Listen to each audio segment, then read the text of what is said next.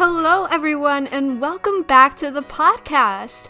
In today's episode, I will be diving into the wonderful world of nature documentaries. In today's episode, I'll be talking about my favorite nature documentaries, and this is a passionate topic for me because I love nature documentaries and I have loved them since I was a kid. And usually that's not a common thing for a kid to like. I mean, you know, cartoons were more popular, but as a kid, I was only allowed to watch TV after 5, and there were no cartoons on then, but I always had a wide variety of nature shows and documentaries to choose from. So, I grew up watching documentaries like action movies. I still prefer documentaries to this day. My friends may think it's very, very odd, but I am a real nerd for nature documentaries. So if you're looking for any new suggestions for something to sit down and listen to while learning about fascinating animals and incredible locations, I'm the person to turn to. Seriously, I've watched a lot of them probably all the ones they have on Netflix, unless they have a few new ones. Maybe I haven't seen those. But I definitely have watched a lot of nature documentaries. So, in today's episode, I'm kind of just rattling off my thoughts about certain nature documentaries that just come to mind. And I will be writing a blog post about my top 10 favorite nature documentaries soon. So, by the end of this episode, if you want to hear about more documentaries, there will be more in that post that I'm going to talk about today. But to start off, I distinctly remember Disney nature movies from when I was a kid. Disney nature movies were like princess movies to me. I would go to the movie theater to watch these and I would beg my parents to let me go to the movie theater and watch this Disney nature documentary. And I do not regret a single thing. I still love the Disney Nature series to this day because it gives us such a unique perspective on animals' lives. And I just love the um, narration and the storyline that the documentary uses in all of its different movies and all of the different species that they cover. And I just find it so entertaining. Like, I think a lot of nature documentaries don't appeal to a lot of people. I realize that a lot of people think they're boring and they'd rather watch an action movie, but I swear, the D- Disney nature documentaries are some of the most entertaining things you can watch of the animal world. And not only is it fun, funny, entertaining, it is truly a family experience. You can watch it with anyone. And I think you could sit down, watch this with your grandma, and you'd have a great night.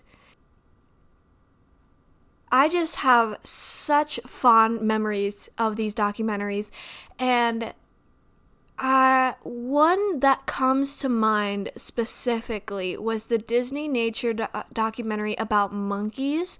And I still remember the plot line of that documentary. So if you're not familiar with the Disney Nature series, I guess the plot line, um, I guess I have to explain what I mean by plot line. So, Disney nature documentaries kind of follow this storyline. They film these animals in incredible locations, beautiful, beautiful locations.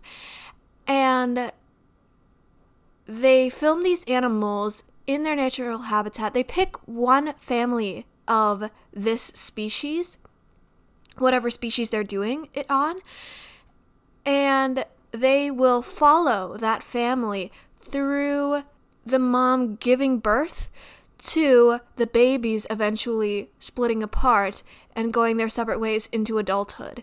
And I think that's really, really interesting. It's a coming of age story almost. So if you like coming of age movies, maybe you'd like this one too. And especially the narration, I found really entertaining because I don't know. I don't remember who narrates the movies, or maybe it's a different one every time, but I remember being like literally laughing out loud because of the playful comedy of the show. And um, it's a great thing to watch for two hours, especially if you don't really like um, suspenseful movies or horror movies.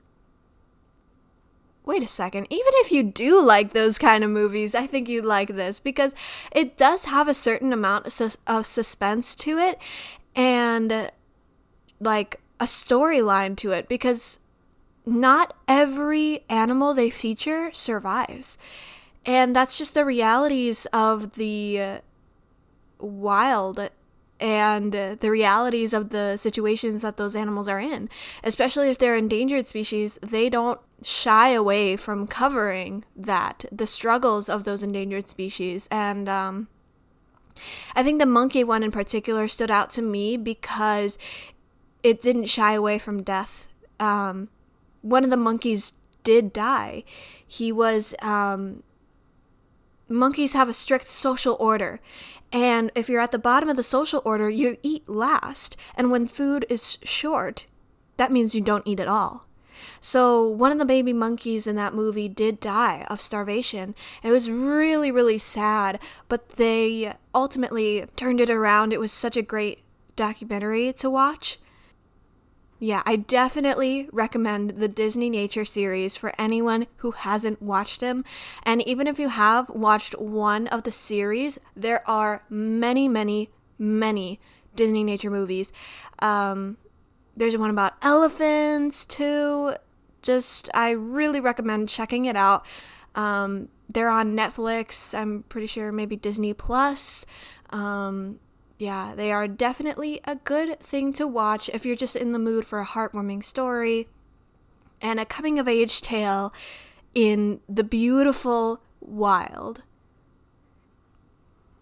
The next set of documentaries I'm going to cover is one that is very close to my heart, not because of how I first saw the documentary, but how I what I learned after seeing the documentary, I think.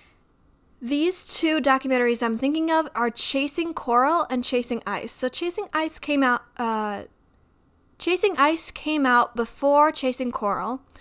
And I remember seeing Chasing Coral and then seeing Chasing Ice because um, Chasing Coral came out at the prime time of when I was watching documentaries. So I definitely watched that one as soon as it came out.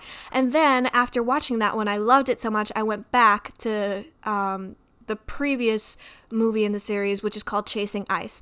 And as you can tell by the titles, these documentaries cover a story of global warming and it covers it in such a unique way that I haven't seen documentaries use very often. I think it's pioneering the next um, style of documentary. So it's really, really cool. Um, they what makes this series different is that they show the behind the scenes part of the documentary while you're watching the documentary and it flows so seamlessly. It was so great. Um, they covered their challenges in the series of uh, technical issues and redesigns they had to do to be able to produce this documentary at all. And i thought that was so interesting to see the behind the scenes so integrally part of the movie. Some other documentaries have behind the scenes like clips, but I think it didn't really compare. You have to really be a fan of the documentary to be able to see the behind the scenes, and in this movie, it was so perfectly incorporated into the progression of the documentary. I just found that so, so interesting. And it's such a unique uh, kind of documentary. Part of the reason this series is so special to me is that I actually got to ask questions and actually like interact with the director of these two films, Jeff Orlowski. And I was totally freaking out on the Zoom call with Jeff Orlowski because I was so excited and I really wanted to ask all of these questions. But of course, I was with a group that was part of a startup organization that I uh, joined very early. So I was so honored to be invited to be able to speak and ask a question to Jeff Orlowski. And uh, he was so interesting, and his stories that he told were so um, captivating. And uh, I just really, really loved to hear from him about his experience. And I think ultimately I asked him a question about, um, I think it was about like the experiences, like what was your favorite place to travel to? Or maybe it was about the animals that he did he have any like crazy experiences with animals? Um, but i do remember asking him as many questions as i could. And he was just such an uh, amazing speaker. So that was really really cool to um, talk to him so, the first movie in the series I watched was Chasing Coral. And honestly, this documentary changed my life because I think this one came out in around 2017, if I'm remembering correctly. And that was around the time that I started opening myself up to the climate crisis because before then, I was definitely more focused on wildlife conservation I didn't really have an interest in environmental causes unless they intertwined with my wildlife conservation interests. And this movie really showed me how interconnected they really are. And to be a wildlife conservationist, you have to care about the planet because it's just so connected. You can't be a wildlife conservationist and throw out plastic every month. I was really young and I had no clue to what extent global warming affected the earth already. And this film opened my eyes and allowed me to dive deeper into the subject. Even after the documentary, I dived into what the climate crisis was, learning all the vocabulary, learning how it intertwines with the wildlife conservation efforts that I have been looking into since I learned what an animal was. so I really do contribute this film to igniting my passion for solving the climate crisis. And it has been such a big part of my life after that that I can't not mention it in this podcast.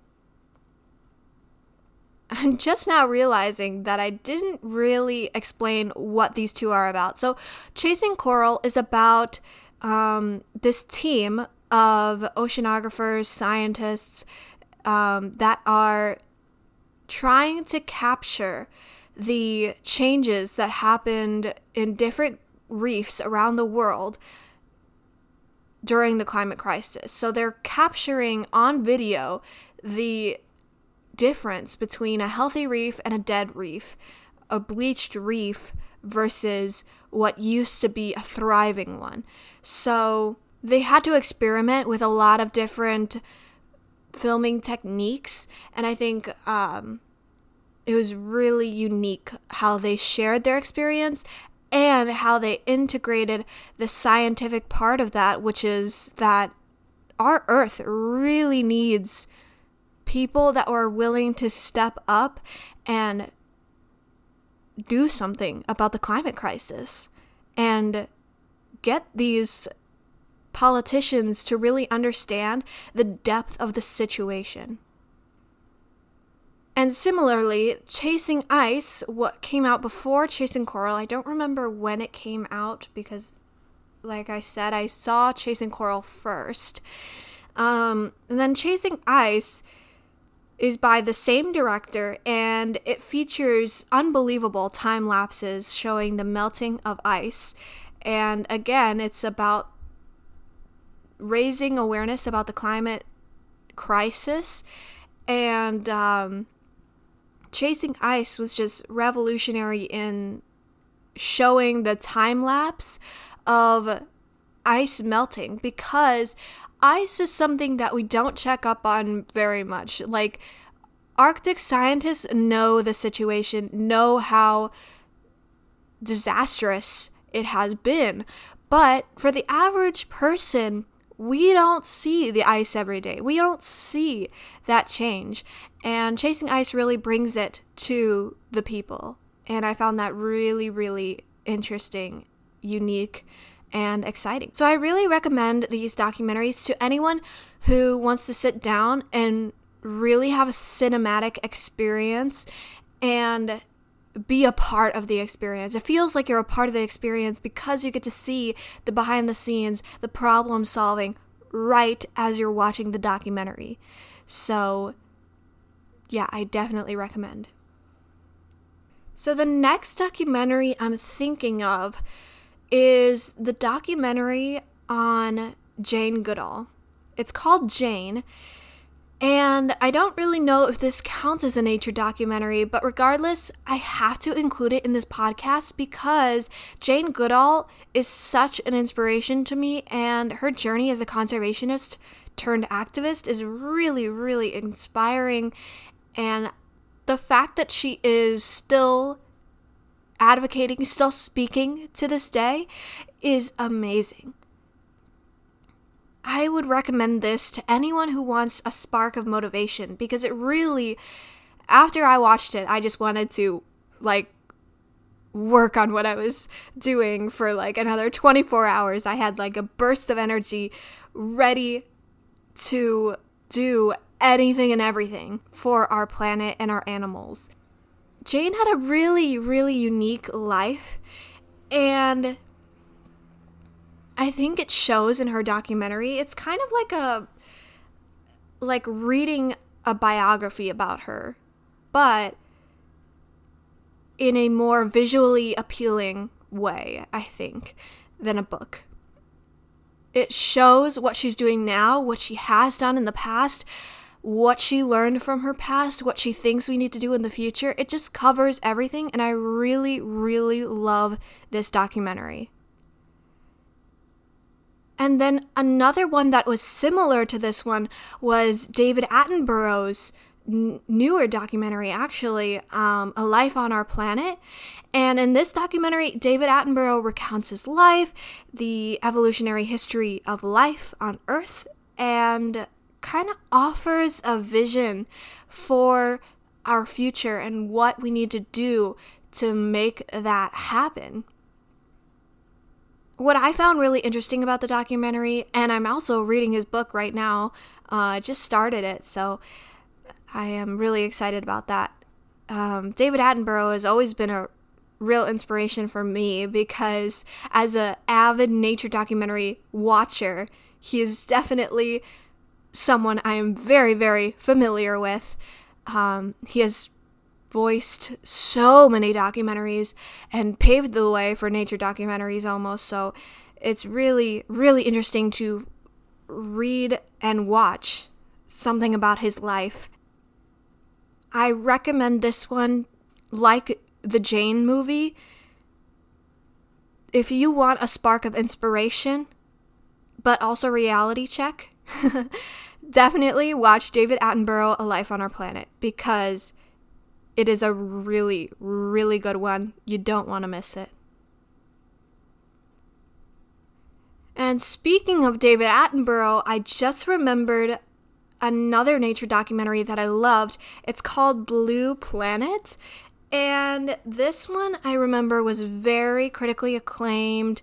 It was very popular. Um, it has been a while since I have watched this one, but I definitely remember it was about. Uh, it was voiced and narrated by um, David Attenborough, and it was about um, the marine environment of Earth, and it travels around the world to examine oceans and their the animals in the ocean. And obviously, this one was a really popular documentary for me as a kid because I loved learning about all the different animals in this movie. And the fact that it was voiced by David Attenborough, I just immediately was drawn to it because I had known his name for so long. Literally, David Attenborough and Jane Goodall were definitely some of my biggest inspirations as a kid, especially David Attenborough. He was just like everything I wanted to be. so, yeah, I cannot recommend this one enough either because it has such a fond place in my heart now because of how much nature documentaries taught me as a kid. I grew up in the Midwest. There's not a lot of blue whales there, but you know where they were? On the TV screen with David Attenborough. So I learned all I could about blue whales, corals, anything I could from nature documentaries. And at the time, I had like a flip phone and I didn't have my own computer, so I didn't really have access to the internet in the way that I do now. So everything I knew was from these nature documentaries that I watched after five o'clock, and I was dutifully glued to the TV screen.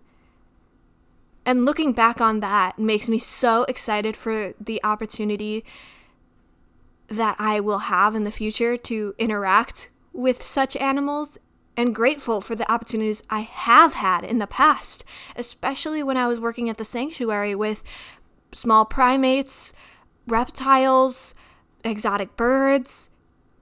I am so grateful for all those experiences that I have had and that I found my passion so early in life. And that was definitely due to nature documentaries. So, thanks, David Attenborough.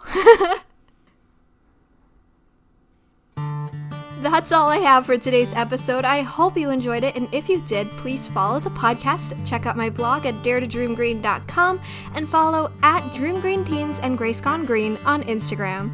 Until next time, don't forget to dream green. Bye!